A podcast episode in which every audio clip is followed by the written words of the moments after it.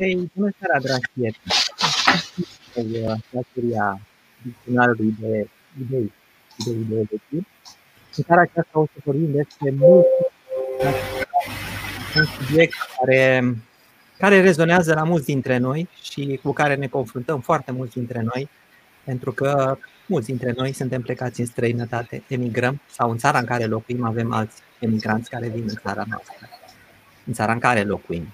Uh, suntem în seara asta împreună, uh, ca de obicei, cu Ciprian Mihali și cu Alin Fumurescu.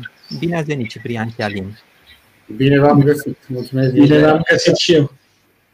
Uh, după cum știți, Ciprian este conferențiar la Universitatea Babeș-Bolyai din Cluj și predă filozofia contemporană din 1992. Câteva cuvinte despre tine, Alin. Alin Fumurescu este profesor asociat de filozofie politică la Universitatea din Houston. A studiat medicina și filozofia la Cluj, este doctor în filozofie politică la Indiana University. Atenție, dizertația sa a primit premiul Leo Strauss al Asociației Americane de Științe Politice pentru cea mai bună teză de doctorat în filozofie politică. Cartea sa, Compromise a Political and Philosophical History, Cambridge University Press 2013, a fost nominalizată în topul celor mai valoroase 25 de titluri academice publicate în acel an, fiind tradusă ulterior în chineză și română.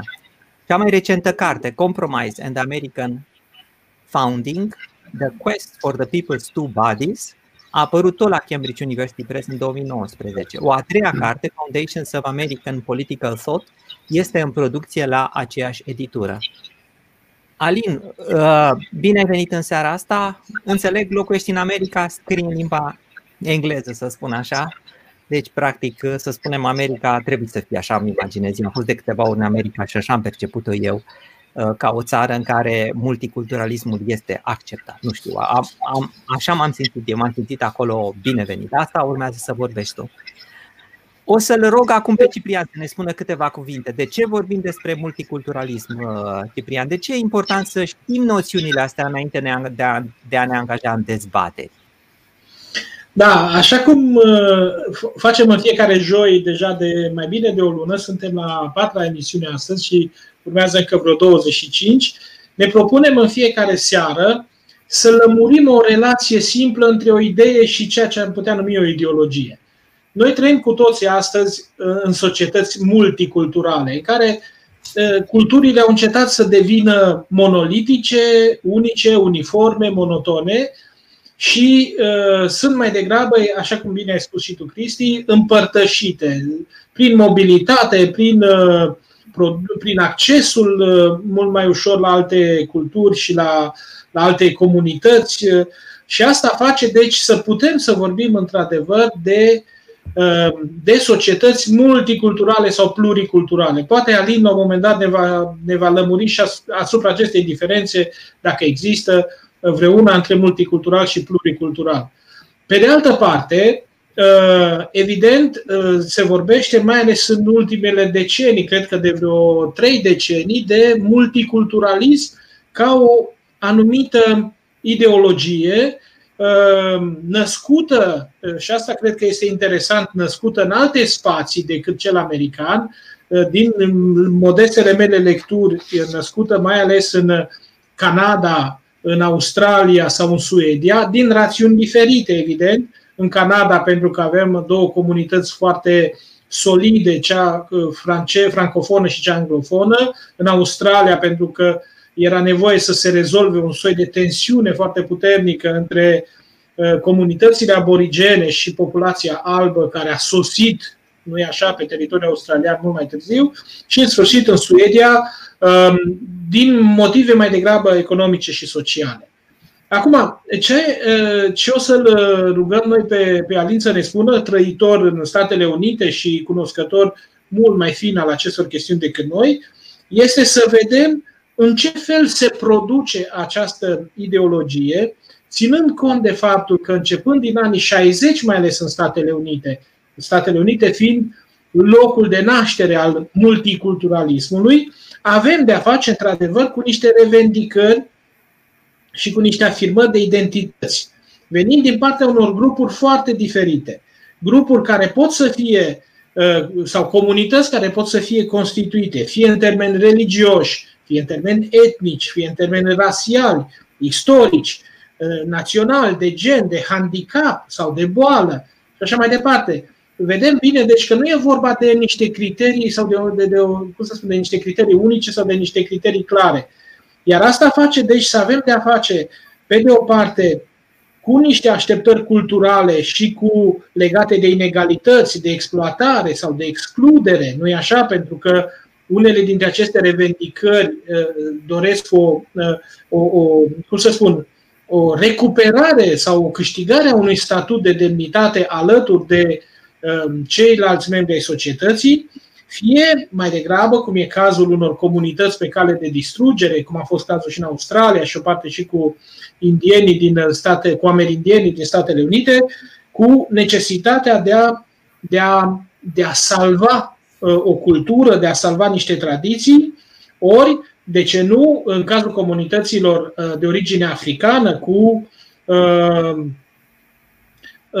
iarăși cu salvarea ceva care se pierdea prin care era să se piardă prin colonizare, sclavie, genocid, etnocid și așa mai departe. Deci suntem, suntem într-un peisaj foarte foarte diversificat și deosebirea pe care tu o știi cu siguranță, Alin, este aceea pe care am găsit-o în niște texte relativ clasice, care vorbește, în cazul țărilor pe care le-am pomenit, Australia sau Canada, de un multiculturalism integrat, în vreme ce multiculturalismul american ar fi mai degrabă unul foarte fragmentat, eclatat, pentru că aceste revendicări identitare care se duc fie înspre Uh, acțiunea afirmativă, fie înspre uh, corectitudine politică, fie în alte direcții, au creat un peisaj foarte, uh, foarte eterogen, care e în același timp foarte specific Statelor Unite, nu-i așa? Asta este un, o chestiune mare. Sunt convins că tu o să, să fii foarte clar în toate acestea.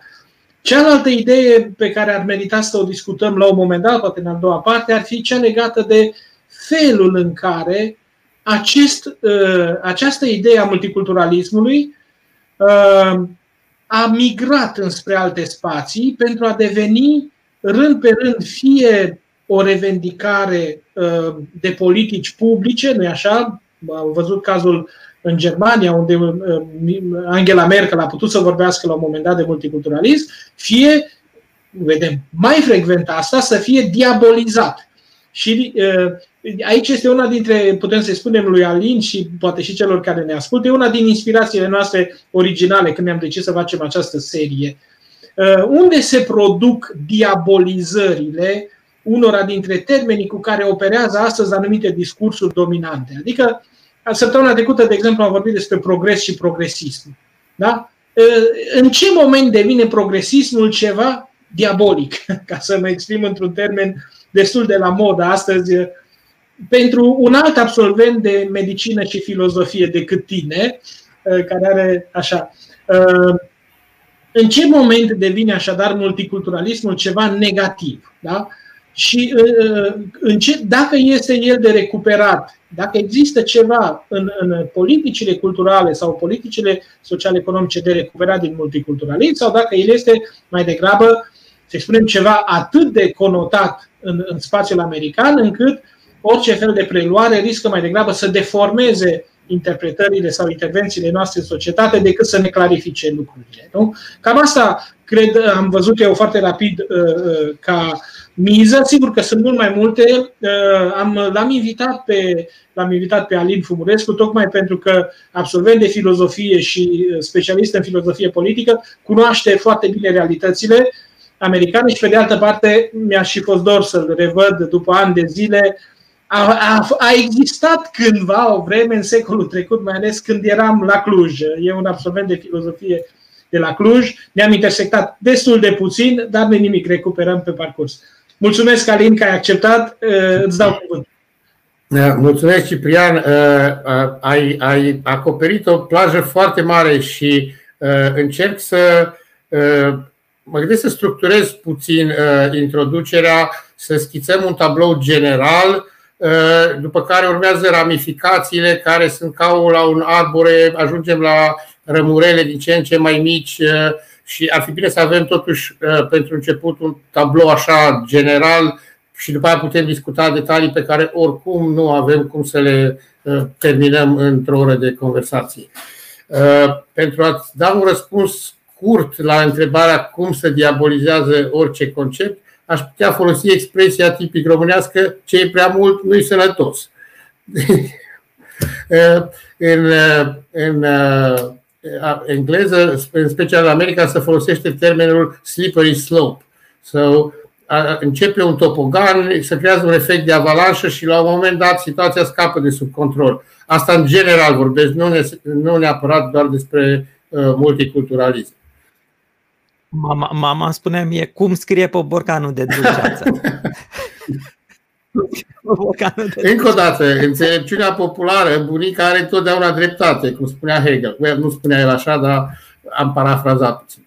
Uh, ce vreau să spun? Uh, ai, ai punctat foarte bine ideea că vorbim de multiculturalism. Să răspund la o altă mică întrebare, să începem cu cele mai simple care ar fi diferența între multiculturalism și pluriculturalism?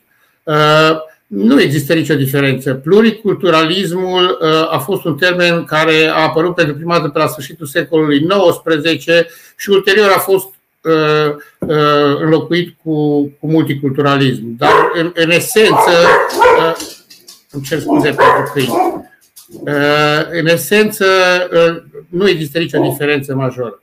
Acum, multiculturalismul ca fapt uh, nu este, este foarte simplu. Nu, nu e, e vechi de când lumea și practic înseamnă coexistența mai multor culturi în același areal geografic și sau politic. Asta ar fi o definiție simplă și ușor lesne de înțeles. Și încă o dată există de când lumea, de la putem merge, începem cu grecii ca să nu mergem și mai departe în istorie, uh, uh, până, până în zilele noastre. De ce devine însă un, un uh, complicat? Devine complicat nu ca fapt, dar ca și concept. Pentru că uh, vorbești de multiculturalism, trebuie să cum definești cultura. Și aici, Ciprian, tu ai punctat câteva lucruri destul de importante. Pentru că putem defini cultura ca strict cultură și revin acest, asupra acestui subiect, dar în zilele noastre este folosită și ca Uh, coincidență cu națiunea, cu rasa, cu etnicitatea, cu sexul, religia, orientarea sexuală, uh, eventuale uh, dizabilități și așa mai departe. Asta deja începe să devină complicat. Acum să ne întoarcem la cultură, cum definim cultura. Un termen destul de vag.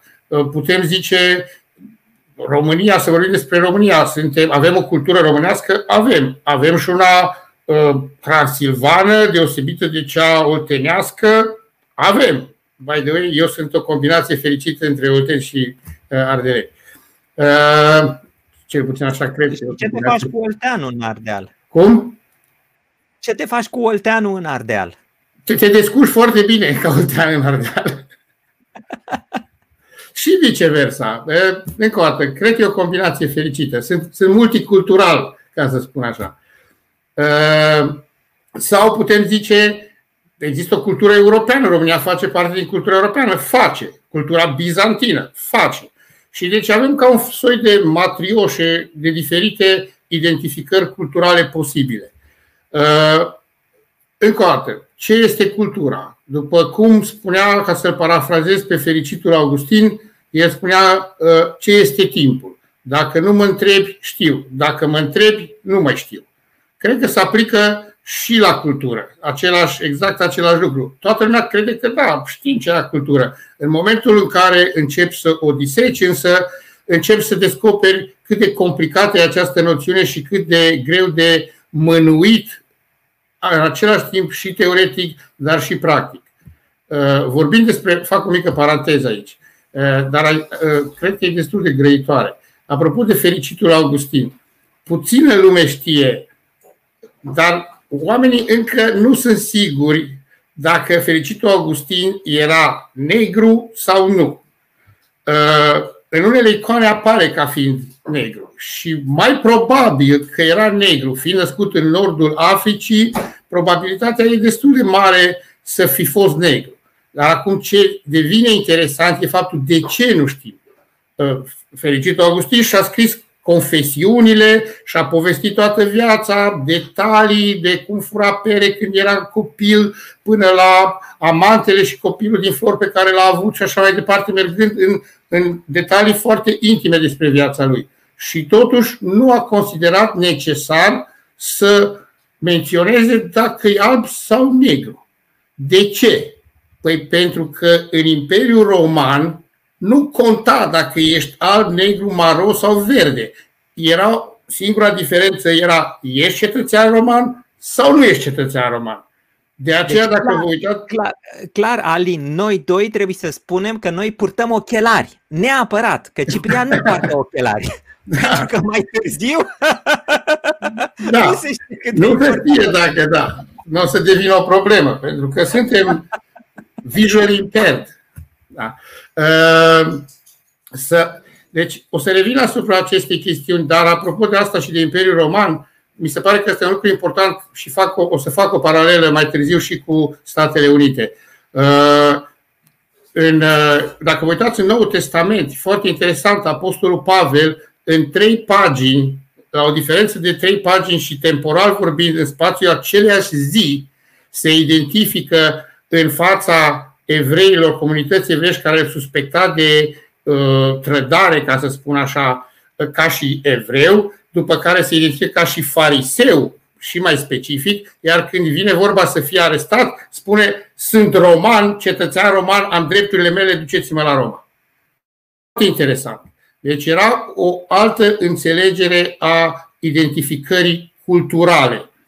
Uh, acum, ca să-mi termin uh, ideea cadrul de ansamblu și după care să încerc să revin la niște detalii.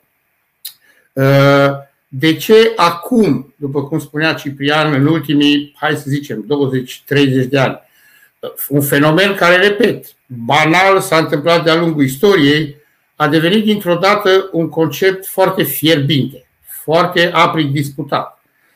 Păi, în primul și în primul rând, pentru că Uh, începând din ultimii cam 30 de ani și cu mult mai multă putere în ultimii 20 de ani, aș putea spune, uh, cultura, identitatea a devenit politizată.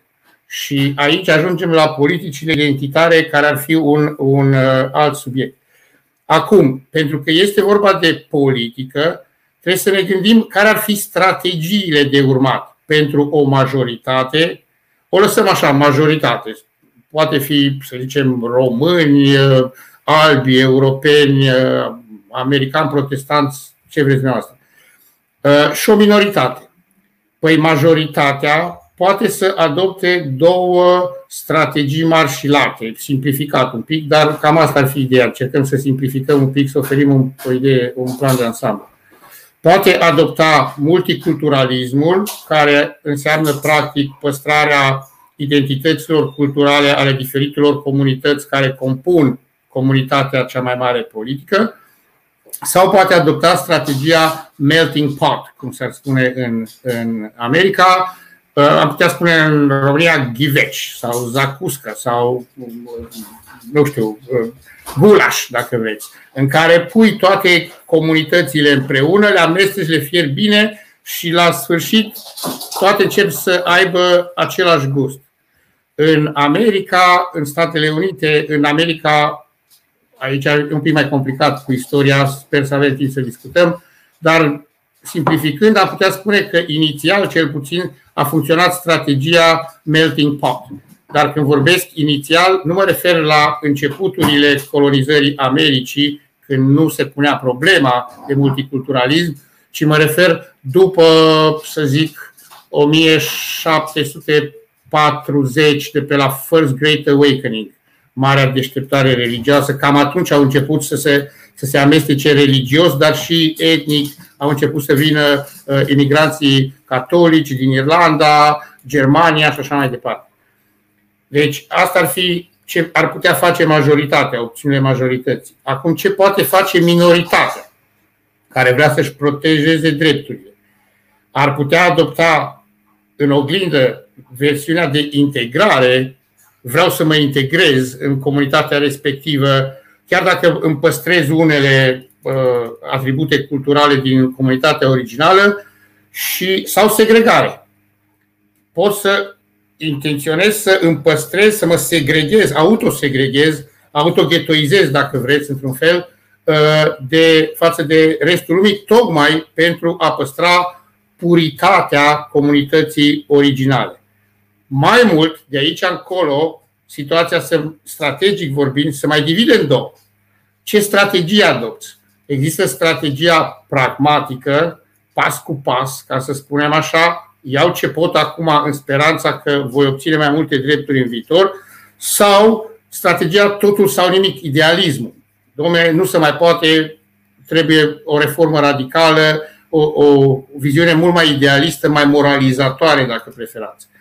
Ca să vă dau două exemple din Statele Unite, uh, cu populația uh, de culoare și cu uh, nativii americani, care, apropo, se autointitulau pieile roșii și numeau pe albi pieile albe. Deci asta era identificarea, nu erau indieni, nu se reveni ca indieni, dar se spuneau, noi suntem pieile roșii, voi sunteți pieile albe și făceau diferența între două piei albe, pieile albe ale britanicilor și pieile albe ale americanilor.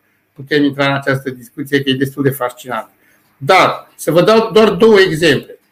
În momentul în care s-a pus problema după eliberarea sclavilor și așa mai departe, Frederick Douglass, senator de culoare, fost sclav, eliberat, suprapopular și tot restul, inițial a fost pentru strategia de segregare a spus trebuie să uh, ne păstrăm identitatea culturală, identitatea africană, să stimulăm cultura originală africană și așa mai departe.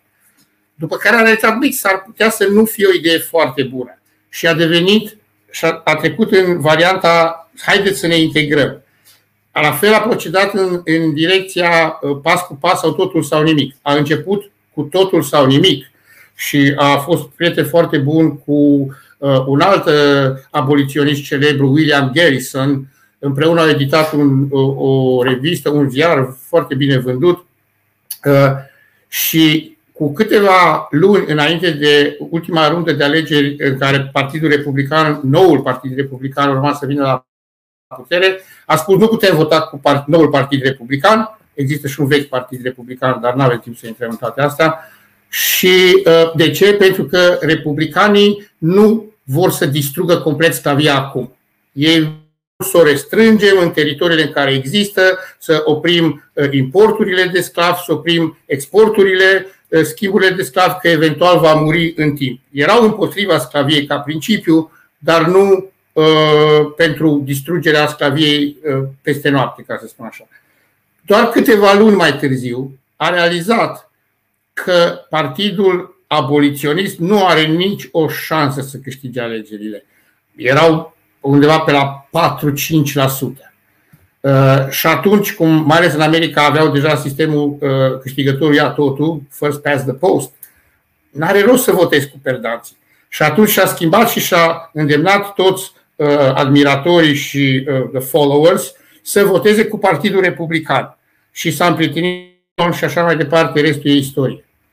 Un alt exemplu ar fi cel al nativilor americani. Aici, ei de la început au fost pentru segregare. Uh, vreau să-și păstreze identitatea. Unii dintre ei au adoptat strategia pas cu pas, unii au adoptat strategia totul sau nimic, ca și Tecumse, nu vă dau acum nume de uh, lideri de trib și așa mai departe. Unii s-au împrietenit cu britanicii, sperând că având suportul britanicilor, vor putea să îi oprească pe americani. Alții au spus, nu, americanii vor deveni învingători și noi suportăm pe americani, cum au făcut și cu francezii înainte. Uh, deci s-au trezit în tabere diferite, bătându-se fizic, ca să spun așa, dar indiferent de, de ce parte militară erau, au militat întotdeauna pentru a-și păstra identitatea lor uh, de piei roșii spuneau, un lider spunea președintelui, nu mi amintesc acum exact, nu are rost să vă dau un nume greșit de președinte, uh, îi spunea uh, father, uh, tată, așa îi spunea, tată alb, tu ai oamenii tăi albi și iubești și aveți tradițiile voastre și așa mai departe. Noi, și eu îmi iubesc oamenii mei roșii și noi avem tradițiile noastre. Tu te rogi la Dumnezeu tău, noi ne rugăm la Marele Spirit și așa mai departe. Noi vă lăsăm pe voi în pace, lăsați-ne și voi pe noi în pace. Uh, n-a, n-a funcționat foarte bine strategia. Tocqueville, când vine în America în 1830, observă un lucru, face observație care s-a dovedit în principiu corectă pe termen lung. A spus, există două minorități în America uh, care sunt oprimate de către omul alb. Uh, populația de culoare și indienii, cum le spunea. Și spune, negri ar putea să se integreze Uh, vor să se integreze, dar nu pot, că nu arată la fel. Deci e o chestie pur și simplu de lux, de culoarea pielii. Americ- uh, amerindienii, indienii, cum le spunea, ei ar putea să se integreze foarte ușor, dar nu vor. Și ce se va întâmpla în viitor? Problema negrilor va deveni o problemă majoră care va amenința uh, integritatea Statelor Unite, ceea ce s-a întâmplat cu războiul civil, iar uh, uh, indienii foarte probabil vor fi exterminați, ceea ce iară din nefericire aproape că s-a întâmplat. Uh, bun, deci asta apropo de strategii. Eram, eram curios că tu folosești cuvântul integrare, nu cuvântul asimilare. Păi, apropo de ghiveci, uh, când, sau dezacuscă, sau cum vrei să-i spui, uh, au toate cam același gust, dar încă mai poți deosebi, nu știu, roșia de morcov și de ciuperci sau ce mai pui pe acolo. Deci toate vin împreună, dar își păstrează într-o oarecare măsură uh, identitatea originală, de legume în cazul ăsta, când vorbim de oameni un pic mai diferit. Dar să vă dau un exemplu mai, mai pragmatic. Uh, în America, bună oară, când vii, uh, Există comunitate românească puternică, există biserici ortodoxe românești, există biserici ortodoxe la care merg și români, și greci, și ruși și așa mai departe. Uh, ținem, Crăciun, ținem uh, Paștele uh, în noaptea dinainte și să umblă cu lumânări de jur împrejur, după care apar articole prin presă, pentru că pentru americani Asta e ceva neobișnuit să vezi oameni cu lumânări la miezul nopții, aduce aminte de cuplu clan și așa mai departe. Când eram în, uh, unde eram atunci? În uh, Champagne Urbana, mi se pare, nu bag mâna foc. A apărut un articol întreg pe prima pagină cu. Erau foarte impresionați de câți oameni participă la această, uh, la această uh, manifestare, ca să spunem așa, religioasă și uh, cât de credincioși uh, ar fi românii din ortodoxi, că nu erau numai români acolo, erau, toți erau ortodoxi, dar din diferite, uh, de diferite naționalități și încercau să liniștească populația că nu are nimic de a face cu Ku Klux Klan, dacă îi vedeți cu lumânări umblând de jur împrejurul bisericii, nu are nimic de a face cu Ku Klux Klan. Dar altfel vorbind, asta nu e nicio problemă să-ți păstrezi aceste, aceste uh, tradiții, limbă și așa mai departe. Există școli ortodoxe, nu știu să fie școală în limba română în Houston, de exemplu, dar probabil că o fi în alte orașe unde, unde s-a organizat mai bine, e posibil să fie școli private în limba română. Dar în termen de integrare, majoritatea românilor cu care am vorbit se simt deopotrivă americani și uh, români. Pentru că aici ajungem la problema cea mai importantă. Care este identitatea ta politică? orice om are zeci de identități. Da? Avem identitatea uh, de român, am identitatea de alb, am identitatea de creștin ortodox, am identitatea de heterosexual, am identitatea de profesor, am identitatea de român trăitor în America și lucru de ochelarist, după cum spunea uh, Cristian, și așa mai departe. Deci am tot felul de identități cu care mă pot.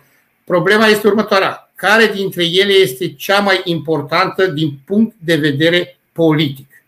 Și aici americanii au venit cu o soluție care i-a deosebit. Asta, conform teoriei mele, face excepționalismul american.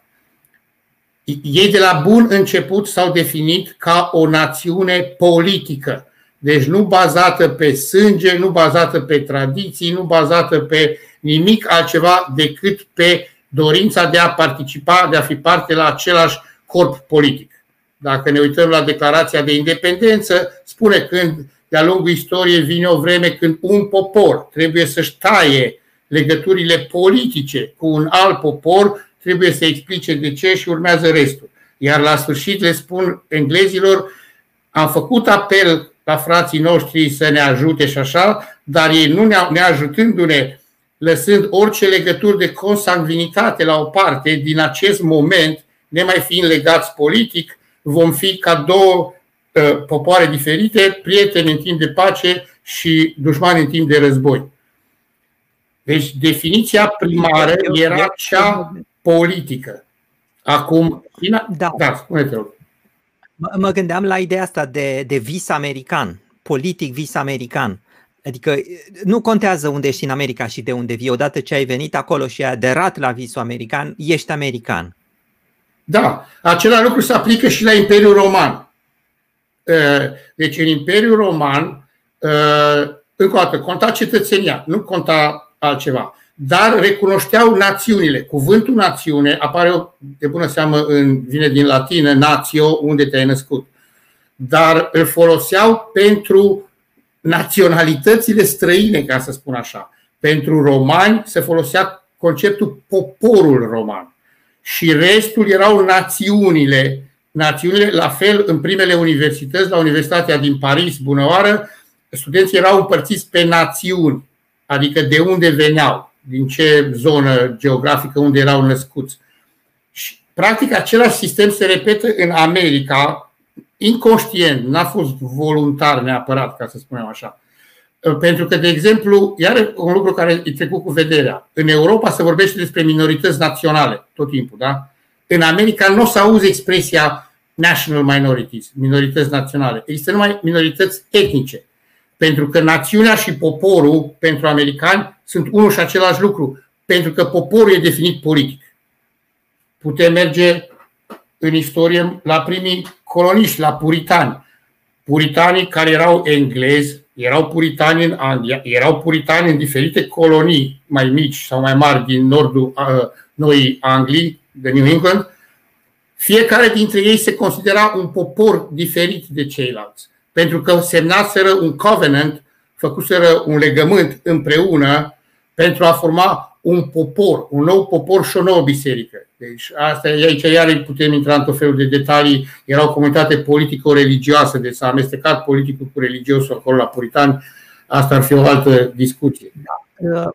Uh, Alin, mă mai uit că trebuie să luăm și întrebări de la cei care ne urmăresc uh, și uh, iar sunt și eu cumva foarte, foarte curios pentru că din câte ne-ai explicat tu în esență, n-am, n-am găsit până acum cuvântul bine sau rău poți să te integrezi, poți să nu te integrezi, poți să ai comunități separate, însă n-ai folosit deloc cuvântul bine sau rău. Uh, și aș vrea cumva să ne explici pe scurt, dar nu știu dacă acum sau mai târziu, uh, de unde apar până la urmă conflictele? Când ai început că atunci când se politizează apar problemele? Uh, când devine uh, bine și rău și de ce la ora actuală e o atât problema e atât de mare cu multiculturalismul ăsta? De ce se plâng așa de mulți oameni? Uh, uh, cred că uh, asta evident e explicația mea. Uh, nu neapărat toată lumea ar fi de acord cu ea. Uh, cred că toată această, să-i spunem, criză identitară care a prins aripi și a explodat în ultimele două decenii, ca să mai mult sau mai puțin, peste tot în lume, trebuie să aibă o explicație care e comună, lăsând la o parte orice, orice alte uh, diferențe de tradiție, religie și așa mai departe. Din moment ce se întâlnește din America în Europa și din Europa în Asia, ba chiar și în Africa și la America Latină, trebuie să fie o explicație comună. Care e explicația comună la ora actuală? Ce unește toată internetul și mai mult social media, media socială, da? De ce spun asta? Pentru că în momentul în care începi să comunici cu toată lumea, de-aia spunea satul planetar, da? nu îi spune orașul planetar, îi spune satul planetar. Ești foarte aproape deja de oameni pe care nu i-ai cunoscut niciodată, locuiesc la mii sau zeci de mii de kilometri de tine. Apare o problemă de începi să nu mai fii sigur cam care ți-ar fi identitatea. Deci începi să nu mai fii sigur de identitatea ta. Ori paradoxul la care cred eu că asistăm acum este că oamenii devin agresivi în a-și proteja identitatea, indiferent dacă vorbim acum de etnie, religie sau ce vreți dumneavoastră, în momentul în care nu mai sunt sigur de ea. Dacă sunt sigur de identitatea mea, de să vă dau exemplu meu, da? Oltean combinat cu uh, Ardeleancă. Eu pot să râd și la bancurile cu ardeleni, și la bancurile cu olteni, n-am nicio problemă. Nu am o problemă din asta de oare oi fi sau noi fi sau ceva de genul ăsta. Oamenii fac glume, cum evreii fac glume despre evrei, românii fac despre români și așa mai departe, fără supărare. Ei, dacă vine altcineva, să, atunci să schimbă problema. Sau dacă nu mai sunt sigur, pentru că cei care nu sunt siguri de identitatea lor și-o apără agresiv. Cum făceam în copilărie cu ursulețul de pluș, ăsta e ursulețul meu de pluș și nu-l dau la nimeni, nu-l împart cu nimeni, nu vă atingeți de ursulețul meu de pluș. De ce? Pentru că de o identitate avem cu toții nevoie. Deci o putem diseca, dar nu putem spune nu există nu avem nicio identitate. Sau toate identitățile sunt negociabile, sau cum apare în postmodernism, toate sunt în flux și așa mai departe. Tocmai pentru că sunt percepute ca fiind în flux, până și sexul e o chestie de alegere personală, situația devine complet neclară și undeva la nivelul subconștientului, nu e o decizie personală. Te agăți de unul dintre zecile de ursuleți de pluș posibile, sex, culoare, Uh, religie, orientare sexuală și așa mai departe, și ți-l faci ursulețul care trebuie apărat cu orice preț împotriva oricărei amenințări reale sau imaginare. Ei, și atunci de aici da. apare probleme. O, o să-ți dau și da. un exemplu și după aia, Cipria, poate vrei să pui tu câteva întrebări sau vrei să iei niște întrebări. Da, da, da. Uh, diferența dintre olandezi și germani din afară nu e niciun fel de diferență, pentru că sunt amândouă popoare germanice, niciuna. Totuși, dacă e un olandez și german și întâlnesc asta des aici în Olanda, o să vezi cum își caută diferențele între ei și să zică nu, nu, stai puțin că tu ești așa, stai puțin că tu ești așa. E nevoia de a căuta diferența față de celălalt, totuși de a, avea o difer- de a face diferența, să fii diferit totuși, să nu fii exact același lucru cu, cu celălalt. Deci nevoia de identitate. Spune Ciprian. Da, Alin, um, e foarte bogat ce spui și toată chestiunea asta a identităților și a construirii corpului politic, uh, așa cum se construiește în America. Este oare acesta motivul pentru care modelul multicultural nu funcționează în statele națiunii europene? Noi știm bine că statele europene sunt foarte nativiste, ca să spun așa, ideea de națiune, că e pe modelul german, că e pe modelul francez, e foarte sensibilă și de aceea cumva națiunea este superioară, exterioară, anterioară oricărei culturi în sensul acesta definit. Una la prima întrebare. A doua întrebare privește totuși concretizarea acestor, sau cum să spun, felul în care s-a născut multiculturalismul militant. Uh, foarte militant în sensul uh, Uh, că el a fost revendicat inițial de către comunitatea afroamericană din Statele Unite, care, știm bine, uh, a, a introdus criteriul culorii, sau nu l-a introdus, ci mai degrabă a, a, a, l-a pretins ca motiv de afirmare, dar în același timp l-a respins drept criteriu de segregare. Deci, aceste două chestiuni, uh, aș vrea să întreb, și evident, poate a treia, ce, de unde vin tensiunile în multiculturalismul contemporan sau de unde vine această anatemizare a multiculturalismului? Uh, da, să, păi să începem cu, cu prima întrebare despre uh, statul națiune din Europa. Aici trebuie precizat uh, să, să înțeleagă toți ascultătorii sau privitorii, statul națiune este un concept modern. Deci nu a existat până pe la, hai să zicem, începând cu mai mult sau mai puțin 1600 în Anglia, Franța și așa mai departe. În momentul în care devine intenționat De ce?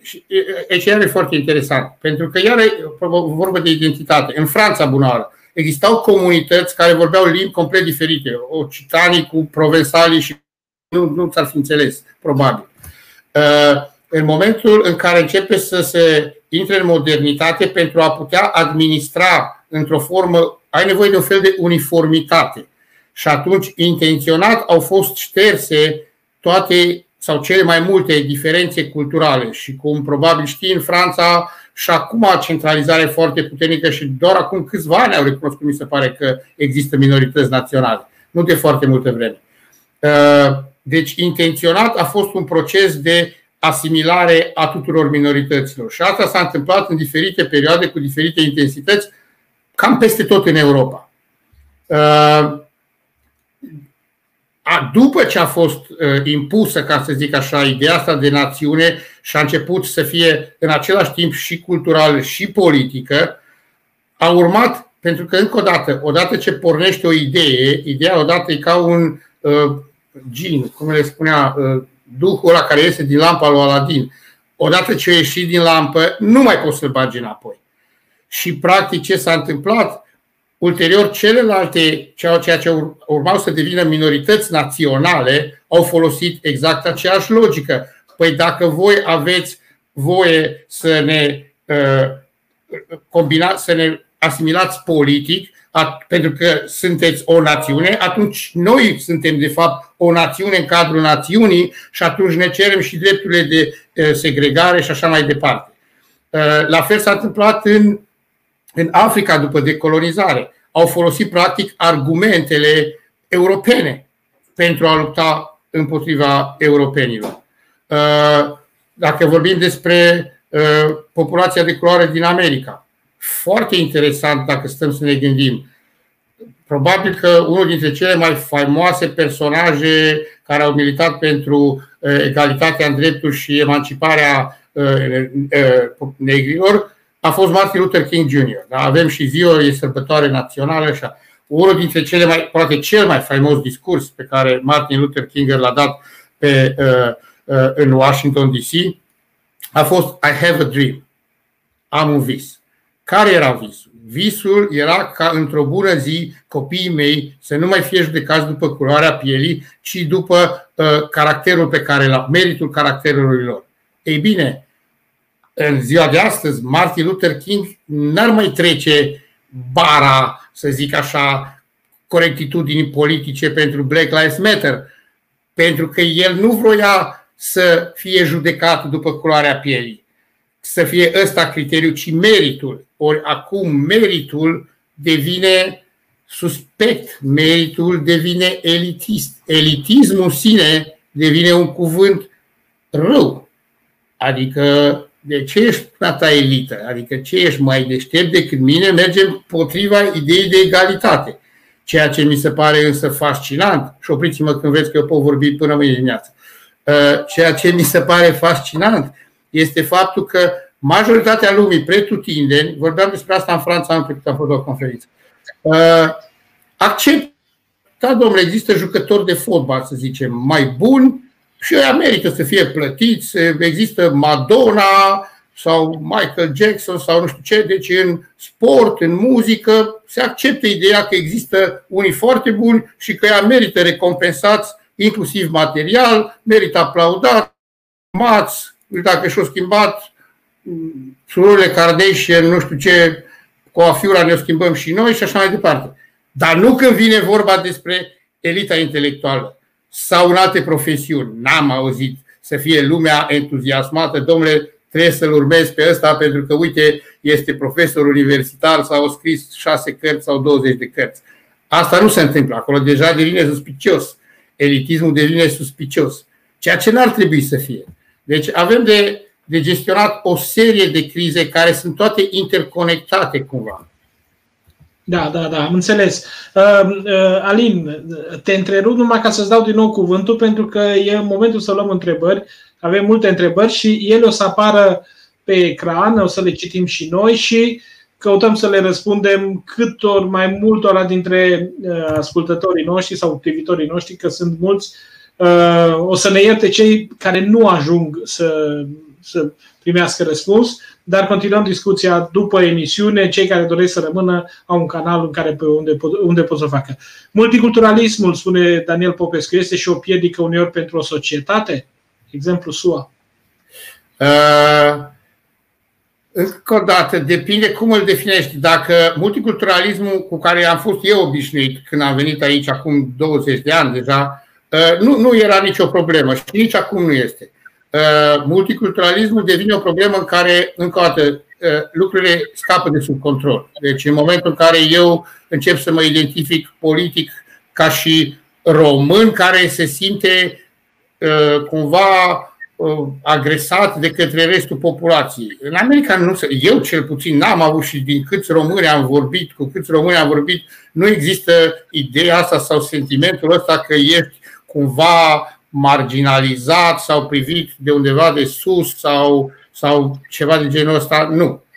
În momentul în care însă aș începe să spun, domnule, eu sunt ochelarist și sunt cumva, mă simt uh, în inferioritate față de cei care nu văd și aș vrea niște drepturi speciale politice, deci affirmative action, nu drepturi egale, aici situația începe deja să devină periculoasă pentru societate per ansamblu. De ce spun asta? orice societate, orice corp politic să supraviețuiască are nevoie de un, cum spunea Edmund Moore, de make beliefs, uh, de un vis. Avem cu toții nevoie de Moș Crăciun. Avem nevoie de un Moș Crăciun sau de altul. De aia, uh, cum îl chema uh, pe actorul ăsta care a jucat în Castaway, un fel de Tom modern care ajunge pe insula. Tom Hanks. Tom Hanks, da. Tom Hanks când ajunge pe insulă și așa mai departe, de ce are, ce are el nevoie? Are nevoie de Wilson. Mingea aia pe care o vopsește și vorbește cu ea și aproape că își pierde viața, aproape că își pierde viața când vrea să plece cu pluta și pleacă Wilson, îl iau valurile și cumva realizează că totuși e doar o minge de volei sau așa. Da. Și deci l-a ajutat pentru o foarte multă perioadă de timp. Ei bine, ce vreau să spun? Toți avem nevoie de o identitate. Nu putem scăpa de ea. Problema este în ce măsură o politizăm și care este primul, prima noastră identificare. Să vă dau un alt exemplu de cât de importantă este această identificare politică. Iar trecut cu vederea în zilele noastre să uită foarte multă istorie în America. Lincoln îi oferă comanda trupelor Nordului generalului Lee. De ce? Pentru că generalul Lee era împotriva secesiunii, era împotriva sclaviei. El, de fapt, își eliberează sclavii înainte de declarația de emancipare dată de Lincoln. În timpul războiului, dar înainte de declarația de emancipare. Și totuși, uh, Lee refuză, spunând că my first allegiance, prima mea uh, îndatorire. Îndatorire, să zicem, uh, ține cu statul Virginia, pentru că eu sunt, aici a fost o mare problemă pentru americani. Ești american pentru că ești virginian sau ești virginian pentru că ești american? Cu alte cuvinte, ce a fost la început, oul sau găina, Uniunea sau statele? Și uh, Lee spune, uni, uh, statul meu lui datorez patriotismul și fidelitatea. Dacă statul meu a decis să se despartă de restul Uniunii, eu trebuie să n-am încotro, trebuie să merg cu statul. Și ce a urmat după aia se știe. 600 de mii de oameni au murit în timpul războiului civil, cei mai mulți americani morți în timpul unui război de atunci până acum, nu procentual, în cifre reale. din primul război, al doilea, războiul mexican, Corea, Vietnam, Irak, oricare, toți încă n-au făcut 600 de mii. Bun. Și ce, da. pentru ce s-au bătut oamenii ăia? S-au bătut pentru un cuvânt. Pentru că înainte de război, formula oficială era Statele Unite sunt cele mai așa mai departe. După război, formula oficială devine Statele Unite este. Is. Corpul politic. Da. Între a, is. Pentru că din momentul acela, după războiul civil, chestiunea ce a fost mai la început statele sau Uniunea a fost put to rest, cum s-ar spune. S-a rezolvat să zicem odată pentru totdeauna. Deci aceste cuvinte, ca să termin ideea și toate repet că vorbesc foarte mult, dar cu felul în care folosești cuvântul, că întrebarea era uh, multiculturalism e bun sau rău, depinde ce înțelegi prin multiculturalism, depinde cum definești poporul, depinde cum deci, folosind aceleași cuvinte, oamenii înțeleg lucruri, le dau semnificații complet diferite. Iar astea se pot schimba în timp. Asta ar fi și vestea bună și vestea proastă. Da, continuăm cu întrebări. Uh, Alexandra Popescu, cred că are nevoie de niște tips and tricks despre comportamentul în mediul multicultural. Păi eu încerc să întrebare. Uh, personal încerc să nu mă gândesc prea mult la asta. Încerc să mă comport normal cu toată lumea. Și apropo, uh, lucrez la University of Houston. Houstonul este uh, cam al patrulea, dacă nu al treilea, aici se mai discută acum după ultimul recensământ, o să vedem. Uh, oraș din America ca și mărime, după New York, Los Angeles și Chicago. Cu Chicago avem un fel de care mai mare. Dar este cel mai divers, iar campusul Universității din Houston este cel mai divers campus din Statele Unite, în termen de. Nu avem o majoritate sau o minoritate. Deci asta e un lucru iară foarte important. Pentru că tensiunile apar în momentul în care există o majoritate clară și o minoritate clară. La, în campus Universității din Houston, și chiar în Houston, dacă stau să mă gândesc, nu există o majoritate albă, o majoritate neagră, o majoritate latino, o majoritate arabă și așa mai departe. Există, fiecare are mai mult sau mai puțin, dar nimeni nu visează măcar să ajungă la 50%. Și de aceea nu există tensiuni interreligioase sau interetnice între studenți, pentru că avem, de exemplu, uh, negri din America, dar avem și foarte mulți negri din Africa avem latino din Mexico, dar avem și latino din Venezuela, Argentina și așa mai departe, care nu sunt același lucru. Și între ei există anumite. Și atunci, din punctul ăsta de vedere, încerc nici măcar să nu mă gândesc dacă e uh, suni sau șia, dacă e creștin sau evreu și așa mai departe. Și deocamdată să bat în lemn, pare să funcționeze. Alți... Am o, da. Nu pot să vă dau. Da, am o întrebare mai degrabă provocatoare. Nu credeți că rasismul este cumva o încălcare a dreptului la opinie? De ce credeți că nu ne putem exprima liber în 2021 aproape despre o anumită cultură, rasă, culoare sau religie? Păi, eu cred că vă puteți exprima. Vă asumați după aia consecințele. Deci, nu există. Cum era pe vremea lui Stalin. Poți să zici adevărul, dar numai o singură dată. Da. Uh, nu, acum vorbim un pic mai serios, deși era serioasă și observația dinainte. Depinde și cum vorbești. Pentru că, încă o dată, da, depinde ce conotație dai cuvintelor. Eu pot, de exemplu, să afirm lucruri care ar putea fi deranjante pentru o persoană de culoare. Bună oară, v-am dat exemplu cu Martin Luther King Jr., care acum n-ar mai trece. Atâta timp cât o spun și o explic, domnule, uite de ce, îți explic, așa este situația, nu înseamnă că te urăsc, nu înseamnă că te disprețuiesc, nu înseamnă nimic, consider că am dreptul la opinie și așa. Asta nu ar trebui, din punctul meu de vedere, cenzurat. Și apropo de cenzura din social media, Aici tare mi-e teamă că drumul spre iad e pavat cu bune intenții. Apropo de dacă vreți ceva șocant, vă spun acum ceva șocant. Nu cred că ă, toată această nouă tendință de a elimina anumite bloguri, anumite postări pe Facebook, pe Twitter, pe nu știu ce, cu bune intenții, ă, merge într-o direcție potrivită. De ce? Pentru că, încă o dată, se creează un fel de slippery slope și la un moment dat devine cine e în măsură să stabilească a încalcă uh, dreptul la opinie sau ăsta nu încalcă dreptul la opinie. Deci intrăm într-un teritoriu foarte periculos. Tocqueville, bună oară, când vorbea despre libertatea presei, spunea uh, eu n-aș fi în principiu de acord cu completa libertatea presei. Problema este că nu există niciun criteriu după care să stabilești de la ce punct încolo poți să aplici cenzura.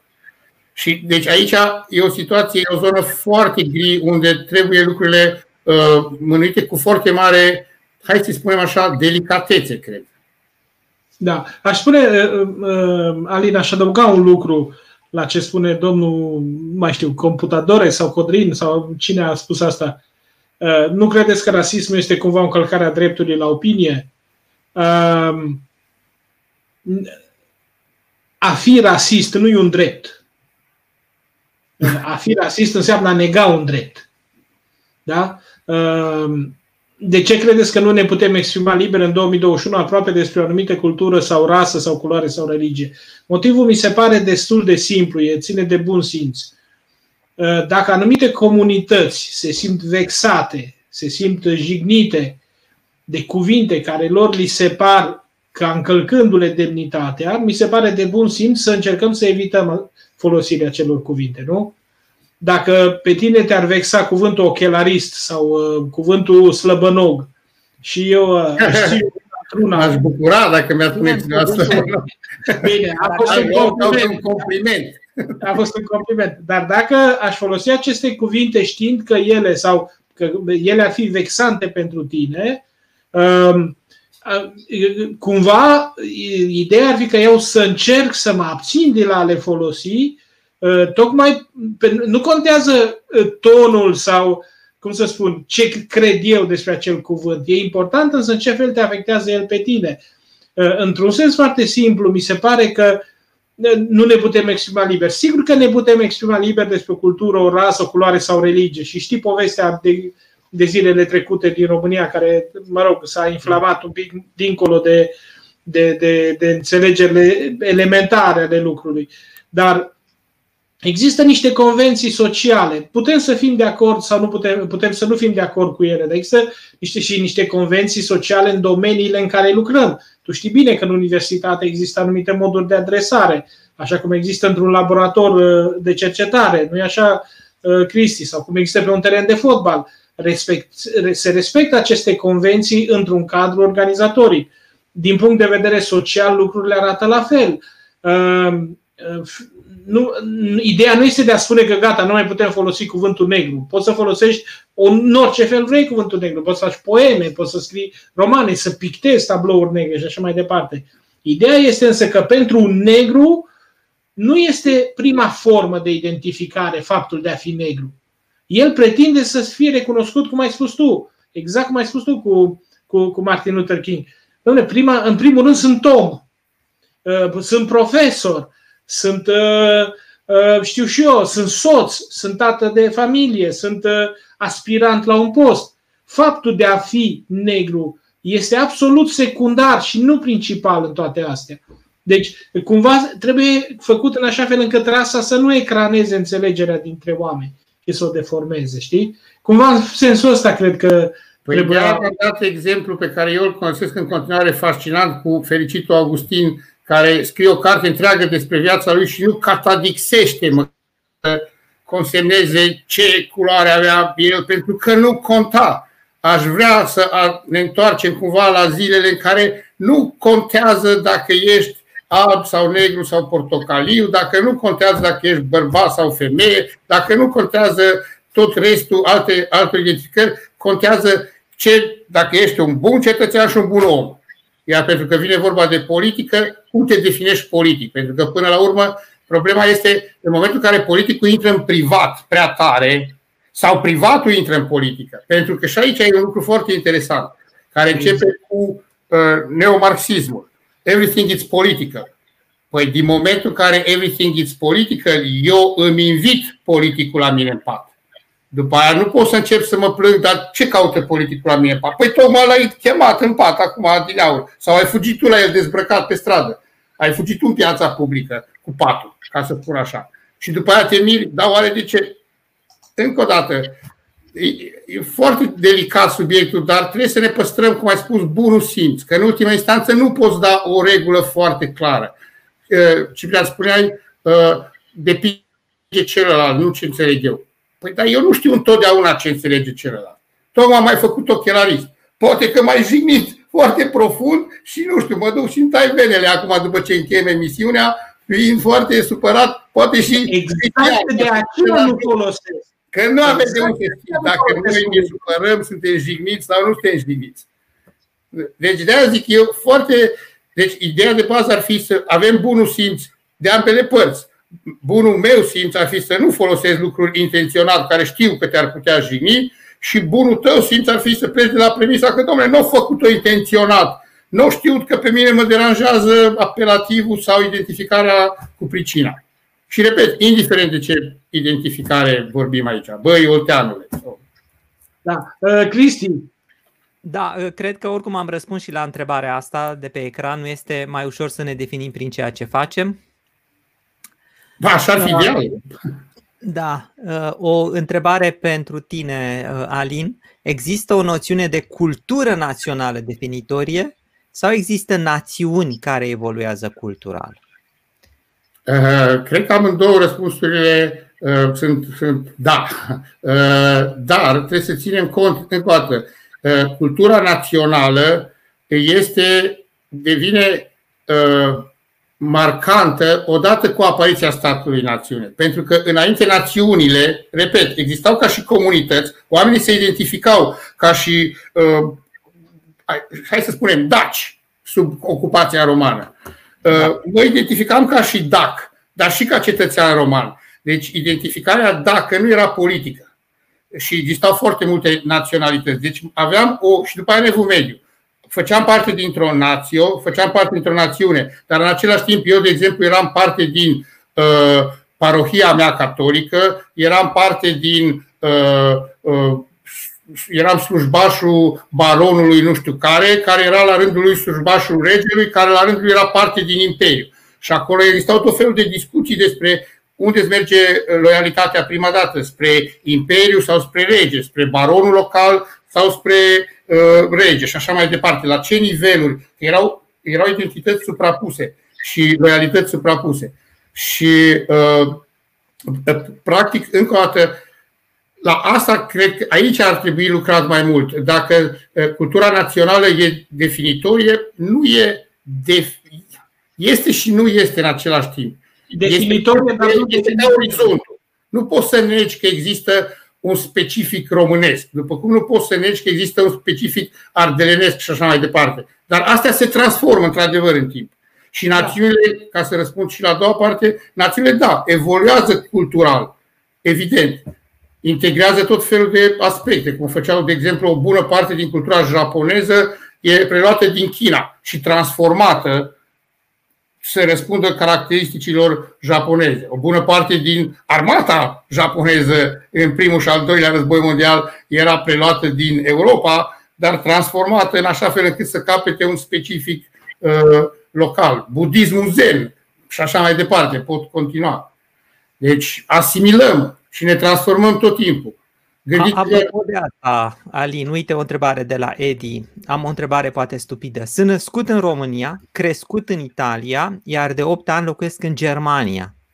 Pot să spun că nu mă identific cu nicio identitate națională, ci doar e o identitate proprie? Adică poate să-și nege o identitate națională în cazul ăsta?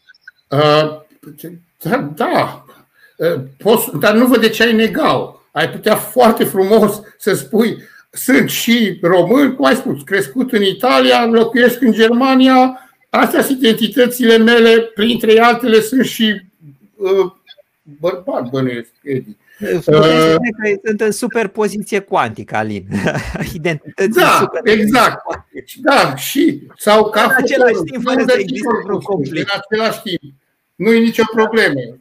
Fotorii unde și corpuscul, Iisus în același timp și nu ai Dumnezeu și numai om, concomitent, lucrurile se pot foarte bine. Eu nu văd nicio excludere. Deci nu, nu înțeleg, domne, dacă sunt neamț, nu pot să fiu și francez. Pot să fiu și neamț și francez, dacă așa. Da. Da, aș vrea doar, Alin, aș vrea doar uh, ca să uh, le spun celor care sunt aici că am hotărât să mai stăm 15 uh, minute ca să luăm întrebări, pentru că sunt multe întrebări, e subiectul interesant. Iar după ce terminăm, ne întâlnim cu toții pe Discord Avantajul este că pe Discord puteți să puneți întrebări pe voce. Deci eu voi fi acolo pe Discord și împreună cu cei care sunt pe Discord puteți să dezbatem în continuare pe voce. Uh, trebuie să vă avertizez că nu pot sta mai mult de unul și un sfert. La și un sfert nu oprim. Ora mea. Absolut. Dar tu ești de vină, partea ta oltenească a dominat. Spre, spre fericirea noastră, spre fericirea noastră. Uite, Așa. o întrebare de la Eva. Eva, care de strămoși de toate națiile. Probabil de aceea identitatea europeană mi-a venit mănușă.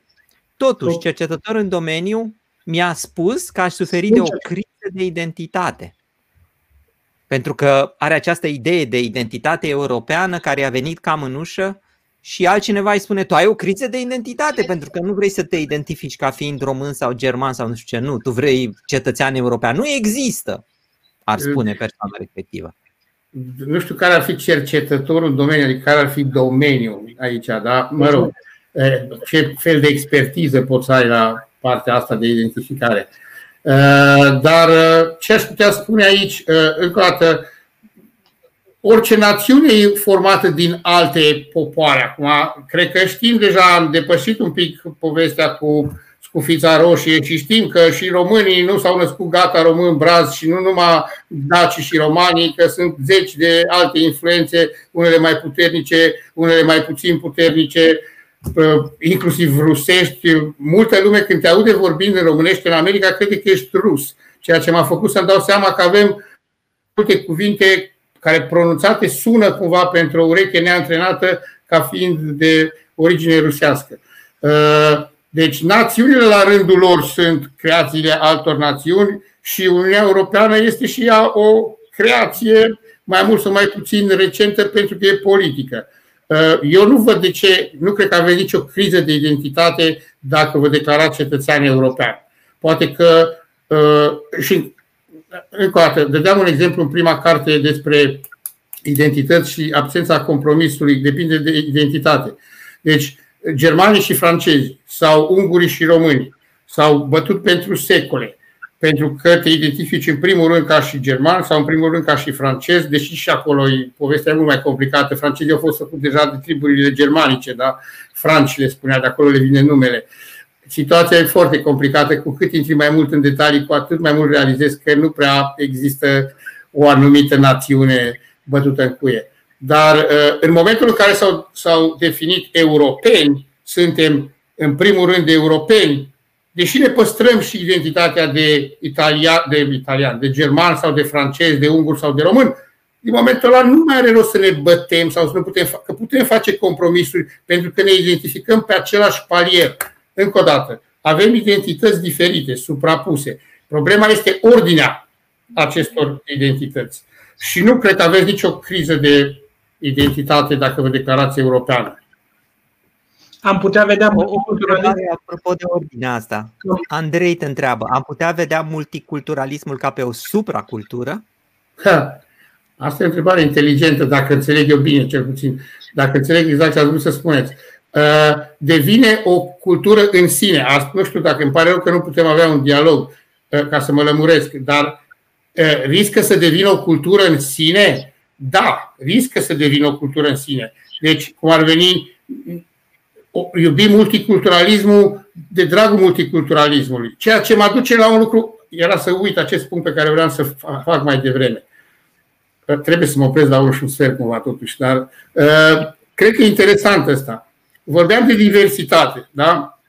John Stuart Mill, bună oară, în O Liberty, vorbește foarte mult despre ce a făcut, de ce Europa, care la un moment dat totuși trebuie să te gândești, e o peninsulă amărâtă la scara planetară, reușește cumva să domine de bine sau de rău, pentru bine sau pentru rău, sau o combinație de bine și rău, întreaga lume, să o influențeze. Și el spune, unul dintre motive este diversitatea pe un teritoriu foarte mic. Dacă stai să te uiți, un teritoriu foarte mic în care există diferite limbi, diferite religii și așa mai departe. Deci această diversitate. Și diversitatea trebuie cultivată, încurajată. Dar nu trebuie forțată. Pentru că în momentul în care devine musai trebuie să avem diversitate, trebuie să angajăm 10 uh, albi, 20 uh, de negri, 6 chinezi de diferite sexe și așa mai departe, nu pe bază de merit, ci pe bază că ne trebuie să facem cota de diversitate impusă, ca să zic așa, asta nu mai e bine. Deci există o diferență între, cum era în prezentare, cultura născută sau făcută. Eu pot impune sau încerca să impun o cultură sau o anumită, un anumit grad de diversitate. În ce măsură această impunere e artificială sau naturală, greu de spus și destul de periculos. E ca și cum ai intra într-un ecosistem cu cizma și a introduce peste noapte vulpi în Australia, că pomeneai de Australia, și neavând din, ca să omoare iepuri. Dar după aceea să mulțesc vulpile prea mult. Ce faci cu vulpile? Trebuie să aduci câinii dingo și așa mai departe. Deci se creează, e foarte greu de, de impus artificial uh, o identitate. Da. Uh, ultima întrebare. Ultima întrebare, uh, Alin. Uh, rețin din întrebarea pe, de pe ecran partea a doua. Ce istoric recomandați pentru o înțelegere corectă a multiculturalismului? Și aș zice nu numai istoric. Uh, uite, asta e o idee bună, Cristi. Poate să recomandăm în finalul emisiunilor una, două, trei lucrări care i-ar putea ajuta pe cei care ne urmăresc uh, să aprofundeze subiectul. Din păcate, aici trebuie să recunosc limitele. Vorbeam aseară cu fica mea. Fica mea este studentă la doctorat în istorie și se ocupă de istoria, în particular de istoria României moderne, deci de pe la 1800 până pe la începutul anilor 1900. Și îmi spunea, mi-a spus un nume de unei profesoare de istorie din România care spunea că este foarte recunoscută și apreciată pe plan internațional. Din păcate, ea nu e pe aici, pe lângă mine. Maria Bucur. Maria Bucur poate. Nu, Maria Bucur e la Indiana University și nu, nu, nu se ocupă exact cu multiculturalismul. O știu pe Maria. Uh, nu, cineva din România, de la Universitatea din România. Ghițulescu, Ghițulescu, cred că doamna Ghițulescu. Dar aș putea trimite mai târziu pe e-mail numele, pentru că ea, ea știe mai bine partea asta. M-am ocupat mai Dar pentru multiculturalism în general, nu neapărat pentru cel românesc. Uh, nu prea citesc istoric, să vă spun drept așa. Sau uh, teoreticieni, nu știu, Charles Taylor, poate. Ah, uh, da, vă dau, da, vă pot da așa câteva nume. Charles Taylor ar fi unul, uh, Will Kimlicka, pentru, special pentru Canada, foarte cunoscut. Dar el are o abordare, eu sunt de acord parțial cu ce spun ei, dar nu în totalitate, dar intrăm într-o altă să vă experiența canadiană, experiența canadiană care totuși e destul de particulară. Da, pentru că spuneai, nu numai pentru că au englezii și francezii, dar ei recunosc foarte mult, dau foarte multă uh, autonomie uh, triburilor native, aborigenilor. Indigeni. Da, care sunt numiți națiuni. Și în America, de altfel, sunt numiți națiuni. Da, da, da, da, da. da. Deci, da, Taylor, uh, Kimlicka, dacă mă mai gândesc, cred că mai vin vreo două nume acum. Dacă îmi spuneați un pic din timp, făceam și o lecție. Da, nu, a fost întrebarea sosit acum și poate că de aceea am și luat-o în felul ăsta. Bun. Uh, Alin. Noi uh, ne apropiem de sfârșit. O să închei eu cu câteva cuvinte și după aia las pe Ciprian să spună. Uh, Alin, eu îți mulțumesc foarte mult. Uh, trebuie să zic că eu locuiesc de 20 de ani în Olanda și că întotdeauna m-am întrebat de ce, domnule, aici în Europa multiculturalismul a început să devină o problemă. Nu înseamnă că astăzi am aflat de ce, dar am aflat de la tine niște lucruri de care nu eram conștient. Legătura dintre cultură și ideea aceasta politică. Deci când cultura devine o noțiune politică. Și iarăși legătura dintre cultură și națiune. Pentru că atunci când vorbim iarăși de națiune, vorbim de cultură națională. Și când vorbim de o cultură națională, iarăși intrăm în politică. Deci, pe mine personal m-a făcut atent uh, aspectul ăsta, legătura dintre cultură, națiune, idee, politică. Acolo sunt lucrurile și acolo trebuie să fiu foarte atent. Pentru că, în rest, așa cum am văzut și din întrebările celorlalți, multiculturalismul, în esență, sau acceptarea unei alte culturi, nu este ceva rău. Până la urmă, suntem oameni și dacă ne respectăm ca oameni, putem să ne acceptăm culturile uh, diferite. Uh, Ciprian, dacă poți să spui tu și cine avem pe da, data. Uh, cred că, sigur, uh, dificultatea cea mai mare aici este felul în care sunt transportate modelele culturale sau modelele explicative. Nu? Dacă preluăm modelul american, modelul multiculturalismului american, evident că el nu funcționează din cauza a tot ce înseamnă istoria specifică a societăților, dar și modul în care sunt gândite aceste teorii. Uh, pe de altă parte, cred că uh, nici nu putem fi multiculturali, dar nici nu putem fi uniculturali. Uh, spunea cineva la un moment dat, vorbea de interculturalitate. Cred că acolo este miza. Miza este această deschidere spre altfel de culturi și poate cel mai important este, nu, este tocmai să nu politizăm mai mult culturile, identitățile și așa mai departe. Cred că e una dintre soluțiile pe care le putem, știu și eu, avea în vedere atunci când se pune problema în felul acesta. Despre partea asta, cum să-i spun, diabolizată a multiculturalismului, Cred că diabolizarea se bazează ea însă și pe foarte multă ignoranță, pe foarte puțină cunoaștere a realităților. Uh, istoria lumii, mai și istoria americană, e făcută dintr-o mulțime de nedreptăți și probabil că multe dintre revendicări uh, vin, au venit ca reparații ale acestor nedreptăți. Nu e rău să rămânem atenți la nedreptate și la abuzuri și la tot ce încarcă demnitatea umană. Și de aici încolo putem să ne construim oricâte culturi și identități vrem, câtă vreme ele nu sunt uh, periculoase sau dăunătoare celor din jurul nostru. Nu? Cred că am zis-o bine. Da, absolut. Mulțumim foarte mult, Alin. Mulțumim foarte mult Mulțumesc că eu pentru invitație și încă o dată îmi cer scuze pentru că am ocupat prea mult timp. Nu, ai făcut bine, ai făcut bine. Uh, ce să zic, sărbători fericite ție, familiei tale, să ne revedem cu bine uh, la Cluj, undeva, uh, multicultural, Olteni, Coardeleni. Hai să-mi pun și ochelarii din solidaritate cu voi. Aha! Acum înțelegi durerea noastră. Exact, exact. Așa. Ne vedem săptămâna viitoare cu Ruxandra Ivan pentru neomarxism, un alt termen fierbinte în dezbaterile noastre. Numai bine, la revedere. Uh, eu le spun celor care mai sunt aici că ne ducem pe Discord, unde ne putem auzi și pe voce, să dezbatem în continuare despre multiculturalism. La revedere încă o dată!